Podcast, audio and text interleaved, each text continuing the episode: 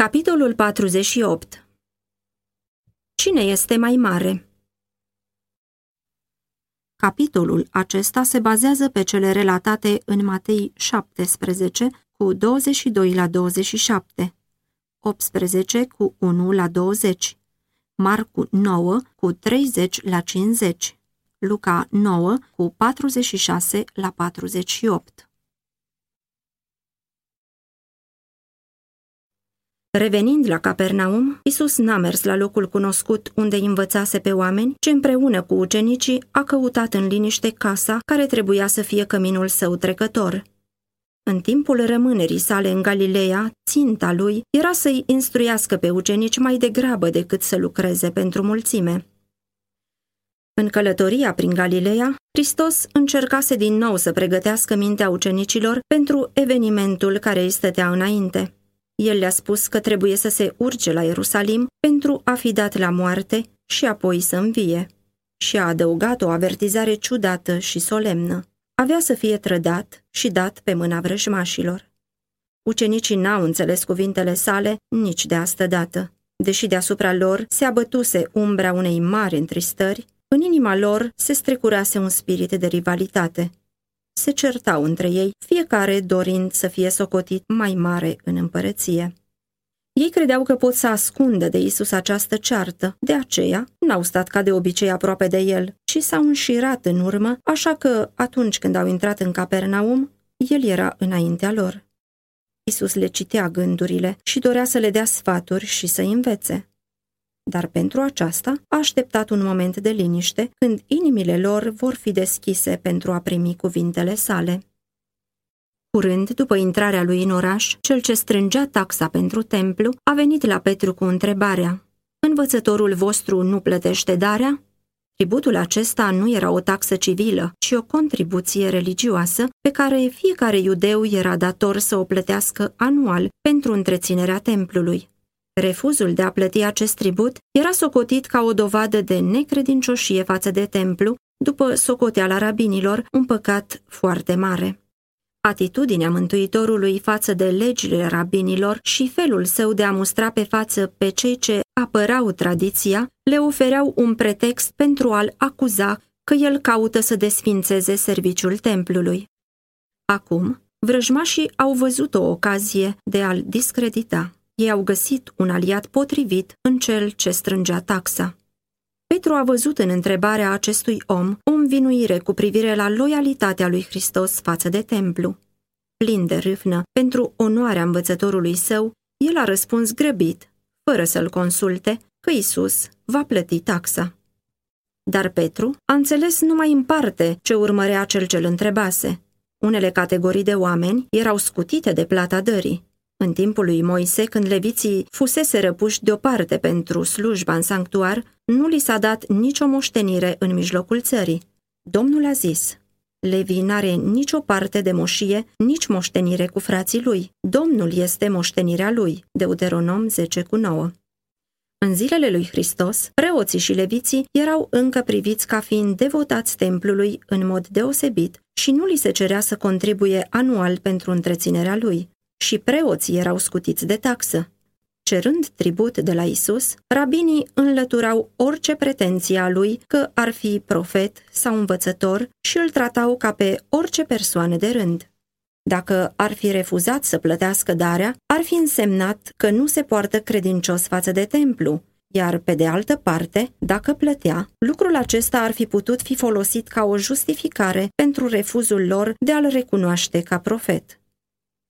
Numai cu puțin înainte, Petru îl recunoscuse pe Isus ca fiu al lui Dumnezeu, dar acum pierduse o ocazie de a scoate în evidență originea divină a învățătorului său.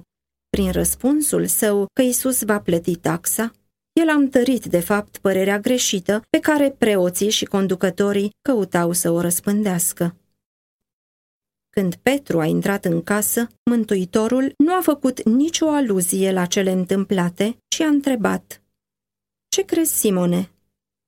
Împărații pământului, de la cine iau dări sau biruri? De la fiii lor sau de la străini? Petru a răspuns, de la străini. Și Isus a zis, Așadar, fiii sunt scutiți. În timp ce de la locuitorii unei țări se cereau taxe pentru susținerea regelui, copiii monarhului erau scutiți. Așa și lui Israel, pretinsul popor al lui Dumnezeu, îi se cerea să susțină serviciul său, dar Isus, fiul lui Dumnezeu, nu avea această obligație. Dacă preoții și leviții erau scutiți datorită legăturilor cu templul, cu atât mai mult acela pentru care templul era casa tatălui său. Dacă ar fi plătit fără niciun protest, Isus ar fi recunoscut justeția acestei pretenții și în felul acesta ar fi tăgăduit divinitatea sa. Dar deși a socotit că e bine să împlinească cererea, a combătut pretenția pe care era întemeiată. Procurând mijloace pentru a plăti taxa, el a dat dovadă despre originea sa divină. El s-a manifestat ca fiind una cu Dumnezeu și, prin urmare, nu avea aceleași obligații ca un supus oarecare al stăpânirii. Du-te la mare, l-a îndrumat el pe Petru, aruncă undița și vei trage afară peștele care va veni întâi. Deschide-i gura și vei găsi în ea o monedă pe care ia-o și dă-le-o pentru mine și pentru tine. Deși el îmbrăcase natura sa divină cu natura omenească, în minunea aceasta și-a dat pe față slava. Era evident că el era cel care declarase prin David, ale mele sunt toate dobitoacele pădurilor, toate fiarele munților cu miile lor. Eu cunosc păsările de pe munți și tot ce se mișcă pe câmp este al meu. Dacă mi-ar fi foame, nu ți-aș spune ție, căci a mea este lumea și tot ce cuprinde ea. Psalm 50, cu 10 la 12 Cu toate că a arătat lămurit că nu avea obligația de a plăti taxa, Isus nu s-a luat la ceartă cu iudeii cu privire la acest lucru, deoarece ei ar fi interpretat greșit cuvintele sale și le-ar fi îndreptat împotriva sa. Ca să nu fie pricină de poticnire prin neplata dării, el a făcut lucrul acesta, care de drept nu i s-ar fi putut cere. Învățătura aceasta urma să fie de mare însemnătate pentru ucenici. În curând, urma să aibă loc schimbări însemnate în relația lor cu serviciul de la templu și Hristos i-a învățat să nu se așeze împotriva ordinii stabilite fără să fie nevoie. Pe cât era posibil, ei trebuiau să nu dea niciun prilej de răstălmăcire a credinței lor. Deși nu trebuie să sacrifice niciun principiu al adevărului, creștinii trebuie să evite cearta ori de câte ori este posibil. Când Hristos și ucenicii erau singuri în casă, în timp ce Petru plecase la mare, Isus i-a chemat la sine pe ceilalți și a întrebat Despre ce vorbeați unii cu alții pe drum? Prezența lui Isus și întrebarea lui i-a făcut să vadă lucrurile într-o lumină cu totul deosebită de aceea în care le văzuseră când se certau pe drum. Rușinea și sentimentul de vinovăție i-au făcut să tacă. Isus le spusese că el avea să moară pentru mântuirea lor iar ambiția lor egoistă era într-un dureros contrast cu iubirea lui neegoistă. Când le spusese că avea să moară și să învie, Isus căutase să-i atragă într-o discuție cu privire la marea lor încercare a credinței care le stătea înainte. Dacă ar fi fost gata să primească ce dorea el să le descopere, ar fi fost scutiți de durere și de disperare grozavă. Cuvintele lui le-ar fi adus mângâiere în ceasul întristării și descurajării. Cu toate că vorbise așa de lămurit despre ceea ce îl aștepta, faptul că amintise că va merge curând la Ierusalim le aprinsese iarăși speranța că împărăția va fi întemeiată. Lucrul acesta dusese la cearta cu privire la cine va ocupa cele mai înalte funcții. Când Petru a revenit de la mare, ucenicii i-au spus și lui despre întrebarea Mântuitorului și în cele din urmă unul a îndrăznit să-l întrebe pe Isus. Cine este mai mare în împărăția cerurilor? Mântuitorul i-a adunat pe ucenici în jurul său și le-a spus, Dacă vrea cineva să fie cel din tâi, trebuie să fie cel mai de pe urmă dintre toți și slujitorul tuturor. Aceste cuvinte erau atât de solemne și impresionante, dar ucenicii erau departe de a le înțelege. Ei nu puteau să vadă ceea ce înțelegea Hristos. Nu înțelegeau natura împărăției lui Hristos și această neștiință era cauza aparentă a certurilor lor. Dar adevărata cauză era mai profundă. Explicând natura împărăției sale, Hristos ar fi putut stinge cearta. dar aceasta n-ar fi înlăturat cauza. Chiar după ce ar fi primit cunoștință de plină, problema cu privire la întâietate ar fi reînnoit neînțelegerea. În felul acesta ar fi adus dezastru asupra bisericii după plecarea lui Hristos. Cearta pentru locul cel mai de frunte era lucrarea aceluiași spirit care începuse marea luptă în lumile de sus și care coborâse pe Hristos din cer ca să moară. În fața sa, el l-a văzut pe Lucifer, fiul zorilor, întrecând în slavă pe toți îngerii care înconjurau tronul unit prin legăturile cele mai strânse cu Fiul lui Dumnezeu. Lucifer spusese, voi fi ca cel prea înalt, Isaia 14, cu 12 și 14. Și dorința după înălțare de sine adusese ceartă în curțile cerești și făcuse să fie alungată o mare parte din oștile lui Dumnezeu. Dacă ar fi dorit cu adevărat să fie asemenea cu cel prea înalt, Lucifer n-ar fi dezertat niciodată de la locul ce îi se dăduse în cer, deoarece spiritul celui prea înalt se dă pe față în lucrarea neegoistă. Lucifer dorea puterea lui Dumnezeu, dar nu caracterul lui. El căuta pentru sine locul cel mai de frunte și orice ființă care este stăpânită de spiritul lui face la fel. În felul acesta, înstrăinarea, dezbinarea și cearta ajung inevitabile. Stăpânirea ajunge premiu celui mai tare. Împărăția lui satana este o împărăție a forței. Fiecare îi socotește pe toți ceilalți ca o piedică pentru înaintarea sa sau ca o treaptă pe care, călcând, să ajungă la un loc mai înalt. În timp ce Lucifer socotea ca un lucru de apucat să fie egal cu Dumnezeu, Hristos cel proslăvit s-a dezbrăcat de sine însuși și a luat un chip de rob, făcându-se asemenea oamenilor. La înfățișare a fost găsit ca un om, s-a smerit și s-a făcut ascultător până la moarte și încă moarte de cruce. Filipen 2 cu 7 și 8 Acum crucea era chiar în fața sa și proprii ucenici erau așa de plini de gânduri egoiste, chiar principiul împărăției lui satana, încât nu puteau să simtă ca domnul lor sau măcar să-l înțeleagă atunci când el vorbea despre umilința sa pentru ei. Foarte duios, dar cu multă solemnitate, Isus a încercat să îndrepte răul.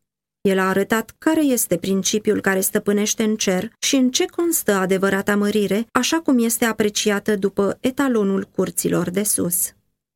Cei care erau mânați de îngânfare și dorință de înălțare de sine se gândeau mai mult la ei și la răsplata pe care urmau să o primească decât la modul în care trebuia să reîntoarcă lui Dumnezeu darurile pe care le primiseră.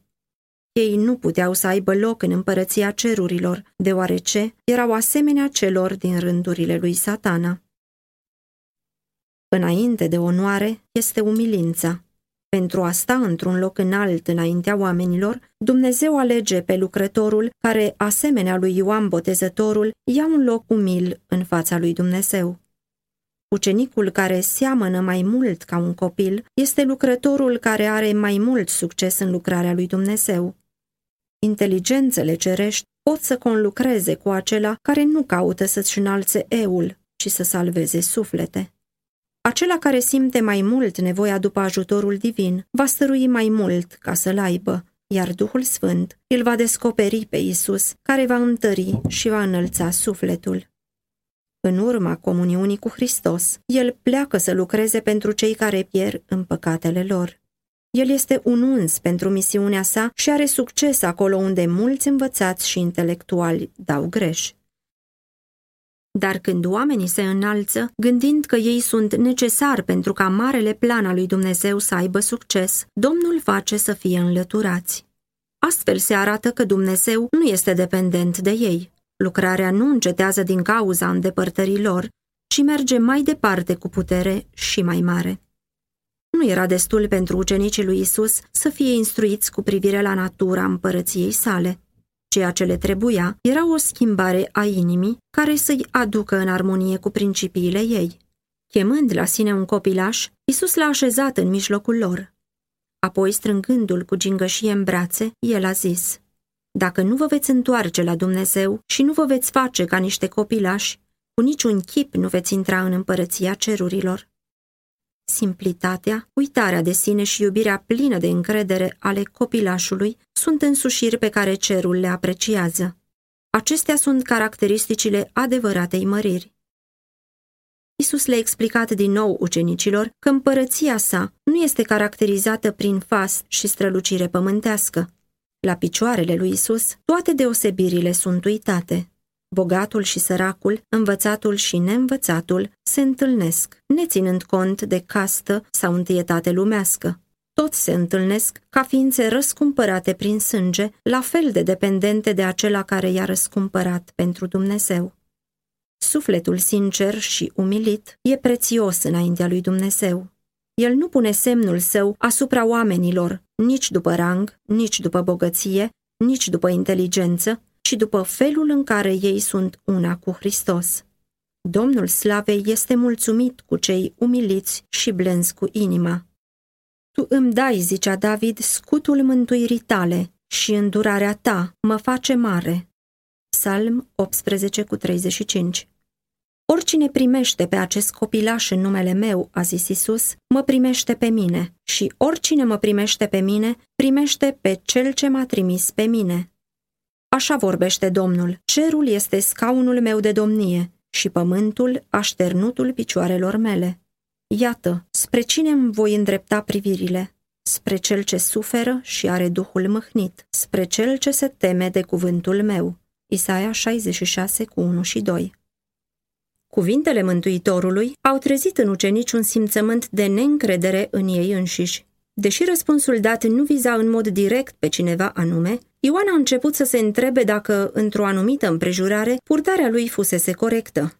Cu spirit ca de copil, el a adus această problemă înaintea lui Isus. Învățătorule, a zis el, noi am văzut pe un om scoțând draci în numele tău și l-am oprit pentru că nu mergea după noi. Iacov și Ioan erau de părere că îl opriseră pe omul acela pentru a-i da onoare domnului lor, dar acum au început să vadă că de fapt fuseseră geloși pentru persoana lor. Ei și-au recunoscut greșeala și au primit mustrarea lui Isus. Nu-l opriți, fiindcă nu este nimeni care să facă minuni în numele meu și să mă poată grăi de rău îndată după aceea. Niciunul dintre cei care, într-un fel oarecare, s-au arătat prietenoși față de Isus, nu trebuia să fie respins. Mulți fuseseră adânc mișcați de caracterul și lucrarea lui Hristos și inimile lor se deschideau în credința față de el, iar ucenicii care nu puteau cunoaște motivele trebuiau să fie cu băgare de seamă pentru a nu descuraja asemenea suflete. Când Isus urma să nu mai fie personal printre ei, iar lucrarea să fie lăsată în mâinile lor, nu trebuiau să-și îngăduie un spirit mărginit, exclusivist, ci să dea pe față aceeași iubire cuprinzătoare pe care o văzuseră la învățătorul lor. Faptul că cineva nu se potrivește în totul cu părerile sau ideile noastre personale nu ne va îndreptăți să-i interzicem să lucreze pentru Domnul. Hristos este marele învățător. Noi nu trebuie să judecăm sau să poruncim, ci fiecare dintre noi să stea cu umilință la picioarele lui Isus și să învețe de la el. Fiecare suflet pe care Dumnezeu l-a făcut binevoitor este un canal prin care Hristos își va descoperi iubirea sa iertătoare. Cât de atenți ar trebui să fim ca nu cumva să-i descurajăm pe vreunul dintre purtătorii de lumină de la Dumnezeu și astfel să împiedicăm razele cu care El ar vrea să lumineze lumea. Asprimea sau răceala arătată de ucenici față de o persoană pe care o atrage Hristos, un act de felul acelui săvârșit de Ioan când i-a interzis unui om să facă minuni în numele lui Hristos, ar putea avea ca rezultat întoarcerea acelui om pe calea vrăjmașului, determinând astfel pierderea unui suflet. Cu privire la cel care ar putea face așa ceva, Isus a zis, ar fi mai bine pentru el să îi se lege de gât o piatră mare de moară și să fie aruncat în mare. Și a adăugat, dacă mâna ta te face să păcătuiești, tai-o. Este mai bine pentru tine să intri ciung în viață decât să ai două mâini și să mergi în ghenă, în focul care nu se stinge. Dacă piciorul tău te face să cazi în păcat, tai el. Este mai bine pentru tine să intri în viață șchiop decât să ai două picioare și să fii aruncat în ghenă. Marcu 9, 43 la 45 Care era motivul pentru care Iisus vorbea atât de hotărât? Deoarece fiul omului a venit să mântuiască ce era pierdut. Trebuie să arate ucenicii lui Isus mai puțină atenție față de semenii lor decât a arătat maestatea cerului. Fiecare ființă a costat un preț nemărginit și ce grozav e păcatul de a îndepărta un suflet de la Hristos, așa încât pentru el iubirea, umilința și suferințele Mântuitorului să fie zadarnice. Vai de lume din pricina prilejurilor de păcătuire, fiindcă nu se poate să nu vină prilejuri de păcătuire. Matei 18 cu 7 Lumea inspirată de satana se va împotrivi cu siguranță urmașilor lui Hristos și va căuta să le distrugă credința, dar vai de acela care a luat în numele lui Hristos și totuși este găsit făcând această lucrare. Domnul nostru suferă ocarea pentru aceia care pretind că îl servesc, dar care reprezintă greșit caracterul său și astfel mulți oameni sunt amăgiți și duși pe căi rătăcite. Orice practică sau obicei care ar conduce la păcat și care ar aduce o care pentru Hristos, ar fi mai bine să fie îndepărtate, oricare ar fi sacrificiul. Ceva ce îl dezonorează pe Dumnezeu nu poate fi folositor pentru nimeni. Binecuvântarea cerului nu poate să-l însoțească pe un om care calcă principiile veșnice ale dreptății și un singur păcat cultivat cu plăcere este îndestulător pentru a produce degradarea caracterului și pentru a-i rătăci pe alții. Dacă piciorul sau mâna trebuie tăiate și chiar ochiul trebuie scos pentru a scăpa trupul de moarte, cu cât mai mult ar trebui să fie îndepărtat păcatul care aduce moartea veșnică. La serviciul ritual se adăuga sare la fiecare jertfă. Aceasta, asemenea jertfei de tămâie, însemna că numai neprihănirea lui Hristos putea face ca serviciul să fie primit de Dumnezeu. Referindu-se la această practică, Isus a zis, Orice jertfă va fi sărată cu sare. Să aveți sare în voi înșivă și să trăiți în pace unii cu alții. Toți cei ce vor să se prezinte ca jertfă vie, sfântă, plăcută lui Dumnezeu, trebuie să primească sarea mântuitoare, neprihănirea Mântuitorului nostru. Roman 12 cu 1 Atunci ei devin sarea pământului în mijlocul oamenilor. Ei țin răul pe loc, așa cum sarea ferește de stricăciune. Matei 5 cu 13 Dar dacă sarea și-a pierdut gustul, dacă temerea de Dumnezeu este numai din gură, fără să cuprindă și iubirea lui Hristos, nu e nicio putere spre bine în aceasta. Acea viață nu poate exercita nicio influență mântuitoare asupra lumii. Energia și capacitatea voastră de a ajuta la dezvoltarea împărăției mele, zice Isus, depind de primirea Duhului meu. Voi trebuie să fiți părtași la harul meu, pentru a fi un miros de viață spre viață atunci nu va mai fi nici rivalitate, nici căutarea interesului propriu, nici dorința după locul cel mai de frunte. Voi trebuie să aveți iubirea aceea care nu caută folosul său, ci binele altuia. Păcătosul care se pocăiește să-și ațintească deci ochii asupra mielului lui Dumnezeu, care ridică păcatul lumii, și privind va fi schimbat. Ioan 1 cu 29 Teama lui e preschimbată în bucurie, iar îndoielile în nădejde. Se dă pe față recunoștință, inima de piatră e sfărâmată, un val de iubire inunde sufletul. Hristos este în el ca un izvor de apă care țâșnește în viața veșnică. Atunci când îl privim pe Isus, om al durerii și obișnuit cu suferința, lucrând să salveze ce era pierdut, disprețuit, batjocorit, luat în râs, alungat din cetate în cetate până și-a încheiat misiunea, când privim la el în ghețimani, unde sudoarea i s-a transformat în picături mari de sânge și pe cruce murind în agonie, când vedem toate acestea, eul nu mai pretinde să fie recunoscut. Privind la Isus, ne vom rușina de răceala noastră, de letargia și egoismul nostru. Vom fi voioși să fim orice sau nimic, așa încât să-i putem servi Domnului din inimă. Ne vom bucura atunci să purtăm crucea în urma lui Isus, să îndurăm încercările, ocara sau persecuția pentru numele lui cel scump. Noi, care suntem tari, suntem dartori să răbdăm slăbiciunile celor slabi și să nu ne plăcem nouă înșine. Roman 15 cu 1 Nici o ființă care crede în Hristos, deși credința sa ar putea să fie slabă și pașii săi să-i se clatine ca ai unui copilaș, nu ar trebui să fie puțin apreciată. Prin tot ce ne dă un avantaj asupra altora, fie educație, talent, noblețe de caracter, instruire creștină, experiență religioasă, suntem datori față de cei mai puțin privilegiați, pe cât ne stă în putință să îi ajutăm și să îi servim. Dacă suntem tari, să înălțăm brațul celor slabi. Îngerei măririi, care văd pururea fața Tatălui din cer, sunt bucuroși să servească celor mai mici ai lui. Ființe tremurânde, care au multe trăsături de caracter nepotrivite, sunt în grija lor deosebită. Îngerii sunt întotdeauna prezenți acolo unde sunt mai necesari, alături de cei ce au dedus lupta cea mai grea cu eul și al căror mediu de viață este mai descurajator. Și în această servire, adevărații urmași ai lui Hristos vor colabora. Dacă unul dintre acești micuți va fi biruit și va greși împotriva ta, datoria ta e să cauți îndreptarea lui. Nu aștepta ca el să facă prima încercare de împăcare.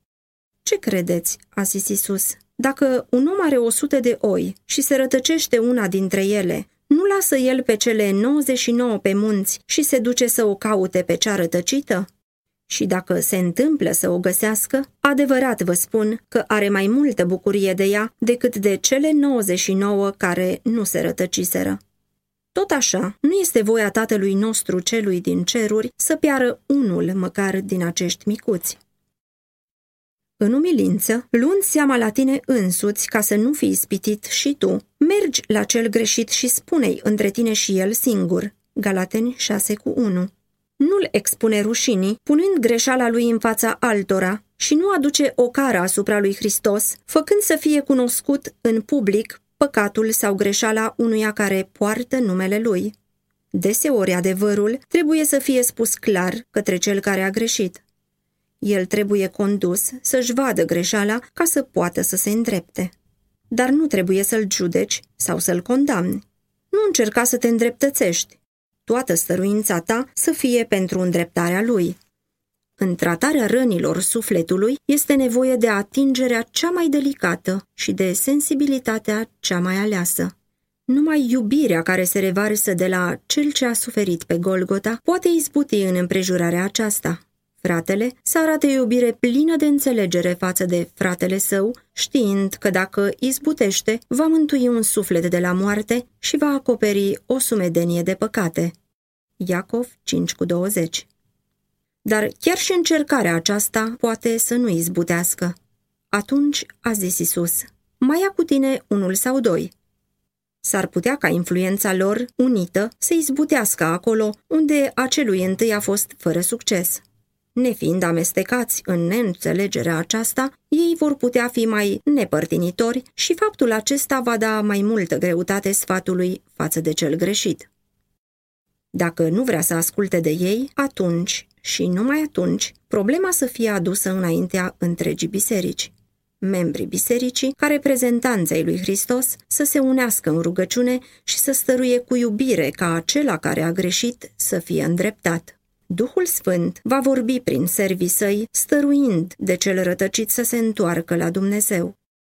Apostolul Pavel, vorbind sub inspirație, zice Ca și cum Dumnezeu ar îndemna prin noi, vă rugăm fierbinte, în numele lui Hristos, împăcați-vă cu Dumnezeu. 2 Corinteni 5 cu 20 Cel care leapă de această invitație a rupt legătura care îl unea cu Hristos și în felul acesta s-a rupt de părtășia cu biserica. De aici înainte, a zis Isus, să fie pentru tine ca un păgân și un vameș. Dar fratele acela nu trebuie să fie privit ca și cum nu ar mai avea drept la mila lui Dumnezeu. Să nu fie disprețuit sau neglijat de către frații lui de mai înainte, ci să fie tratat cu duioșie și compătimire ca una dintre oile pierdute pe care Hristos o caută pentru a o aduce la staulul său. Învățătura dată de Hristos cu privire la felul în care trebuie să ne purtăm cu cei greșiți repetă într-o formă mai concretă învățătura dată lui Israel prin Moise. Să nu urăști pe fratele tău în inima ta, să mustri pe aproapele tău ca să nu te încarci cu un păcat din pricina lui. Levitic 19 cu 17 adică acela care neclijează datoria pe care i-a încredințat-o Hristos de a încerca să îndrepte pe cei care sunt în rătăcire și păcat, se face părtaș la păcat. Pentru relele pe care le-am fi putut împiedica, suntem răspunzători ca și când noi înșine le-am fi făcut. Noi trebuie să discutăm personal cu cel care a greșit și să-i arătăm greșeala pe care a făcut-o. Nu trebuie să facem din aceasta un obiect al discuțiilor și criticilor între noi. Nici chiar după ce acest caz a fost prezentat înaintea bisericii, nu avem libertatea să repetăm lucrul acesta către alții. Cunoașterea greșelilor săvârșite de creștini va fi o piatră de poticnire pentru lumea necredincioasă și stăruind asupra acestor lucruri, noi nu avem decât de pierdut, căci privind suntem transformați. În timp ce căutăm să îndreptăm greșelile unui frate, Spiritul lui Hristos ne va conduce să-l apărăm cât de mult cu putință de criticile oricui, chiar și ale propriilor frați, și cu atât mai mult de mustrările lumii necredincioase. Noi înșine greșim și avem nevoie de milă și de iertarea lui Hristos și El ne îndeamnă să ne purtăm unul cu altul așa cum dorim să se poarte El cu noi. Orice veți lega pe pământ va fi legat și în ceruri și orice veți deslega pe pământ va fi deslegat și în cer. Voi lucrați ca trimiși împuterniciți ai cerului și efectele lucrării voastre sunt pentru vecie. Dar noi nu suntem lăsați să ducem singuri această răspundere mare. Acolo unde cuvântul său e ascultat cu o inimă sinceră, Hristos este de față. El este prezent nu numai în adunările bisericii, ci oriunde se adună în numele său oricât de puțini ucenici, va fi și el acolo. El zice, dacă doi dintre voi se învoiesc pe pământ să ceară un lucru oarecare, le va fi dat de tatăl meu care este în ceruri. Isus zice, Tatăl meu care este în ceruri, amintindu-le astfel ucenicilor că deși prin natura sa omenească el este legat de ei, este părtaș la încercările lor și simpatizează cu ei în suferințele lor, prin natura sa dumnezeiască, este legat de tronul celui nemărginit. Minunată asigurare! Inteligențele cerești se unesc cu oamenii în iubire și acțiune pentru a salva ce a fost pierdut. Și toată puterea cerului se unește cu iscusința omenească pentru a trage suflete la Hristos.